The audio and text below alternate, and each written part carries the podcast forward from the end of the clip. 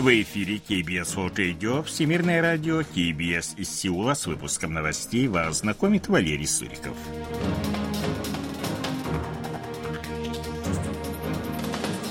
Основные темы этого выпуска США призывают Китай оказать влияние на Северную Корею.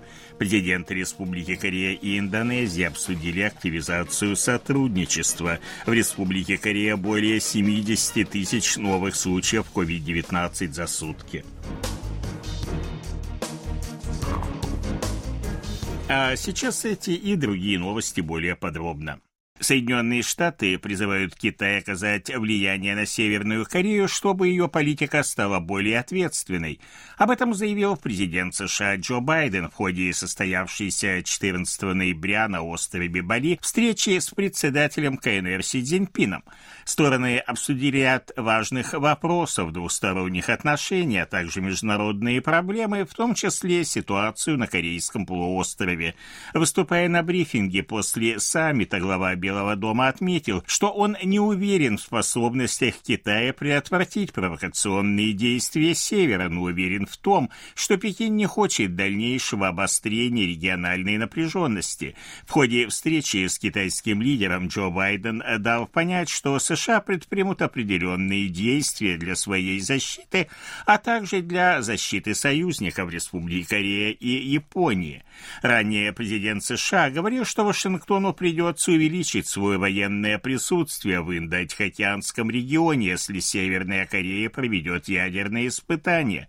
Подтвердив различия в позициях по ряду ключевых международных проблем, включая Тайвань и права человека, участники встречи, тем не менее, сошли сошлись во мнении о важности продолжения диалога с целью недопущения усугубления конфронтации. Цзиньпин отметил, что Китай никогда не стремился изменить международный порядок и не вмешивался во внутренние дела США.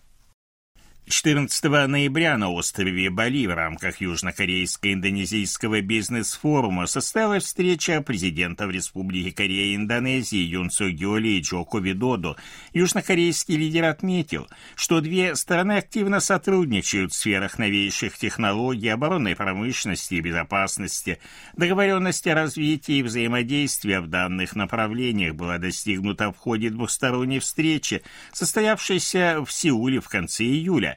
Юн Су Йой высказался за повышение уровня экономических связей, укрепление сотрудничества по цепочкам поставок на основе взаимодополняющей структуры промышленности. Он предложил наращивать взаимодействие в отраслях зеленой энергетики, цифрового образования, умных городов, цифровизации финансовой системы. Стороны сошлись во мнении о необходимости дальнейшего укрепления сотрудничества.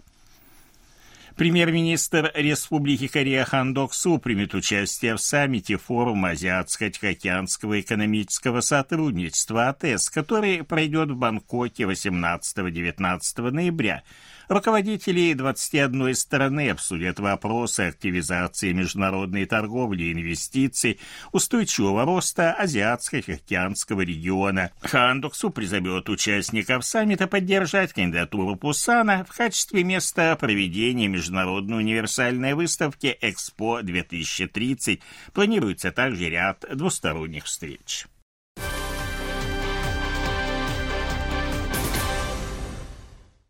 Несколько информационных порталов опубликовали список имен 155-158 жертв трагедии в Сеульском районе Итевон, объяснив это стремлением избежать политического противостояния между правящими и оппозиционными силами. Авторы публикации призвали семьи жертв трагедии проявить понимание – Реакция членов семей погибших оказалась неоднозначной. Одни высказались против, другие поддержали публикацию. Между тем, ситуация получила продолжение в политических кругах. Лидер правящей партии «Сила народа» Чон Джин Сок осудил онлайн-СМИ за публикацию списка жертв, которая наносит дополнительную боль семьям погибших. Он обвинил ведущую оппозиционную демократическую партию Тубуро в политизации трагедии трагедии, еще раз высказавшись за проведение парламентского расследования. Представитель Демократической партии Тубуро Ан Хо Йон заявил, что искренне почтить память погибших можно лишь в том случае, если будут опубликованы не только их имена, но и фотографии. Однако такая публикация без согласия семей нежелательна. Премьер-министр Республики Корея Хан Док Су выразил сожаление в связи с обнародованием списка жертв без согласия семей, а министр юстиции Хан Дон Хун заявил, что раскрытие данных о погибших без согласия семей – большая проблема. Правительство Республики Корея представит в ноябре план упрощения системы оповещения профильных ведомств о положении на местах в случае возникновения чрезвычайных ситуаций. Об этом сообщил 15 ноября на брифинге начальник управления по контролю за ликвидацией последствий стихийных бедствий Министерства административного управления и безопасности Республики Корея Ким Сон Хо. Изменения коснутся внутренней системы экстренного оповещения сообщения через СМС-сообщения в профильных ведомствах. Затем будет организован сбор мнений населения о работе системы реагирования на чрезвычайные ситуации. Она будет размещена в специальном разделе на портале электронных сообщений по вопросам общественной безопасности. По данным Корейского управления по контролю и профилактике заболеваний 14 ноября в стране зарегистрированы 72 883 новых случая COVID-19. Это на 49 118 случаев больше, чем в предыдущий день. Показатель превысил 70 тысяч впервые с 15 сентября. Карантинные власти не исключают увеличение среднесуточного количества инфицированных до 200 тысяч в связи с опасениями по поводу твиндемии, то есть одновременной вспышки COVID-19 и сезонного гриппа, власти призывают население активно вакцинироваться.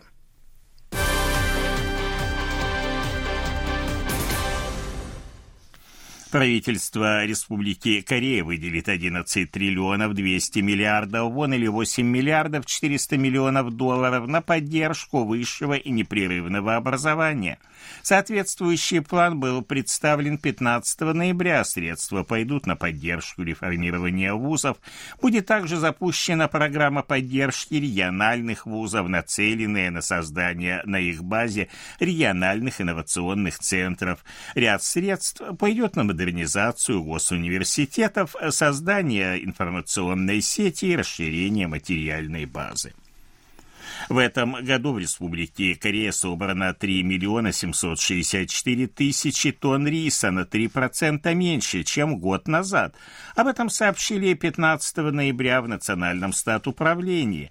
Сбор риса составляет менее 4 миллионов тонн уже 6 лет подряд. Сокращение производства в этом году объясняется уменьшением объема осадков более чем на 33%, а солнечного света на 25%, по сравнению с прошлым годом. При этом совокупная площадь рисовых полей составила в этом году 727 тысяч гектаров на 0,7% меньше по сравнению с прошлым годом.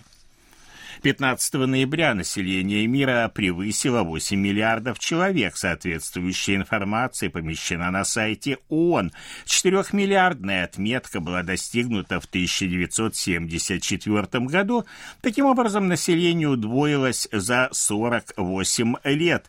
На первом месте по численности населения Китай и Индия по 1 миллиарду 400 миллионов человек. Ожидается, что в будущем году Индия станет станет лидером.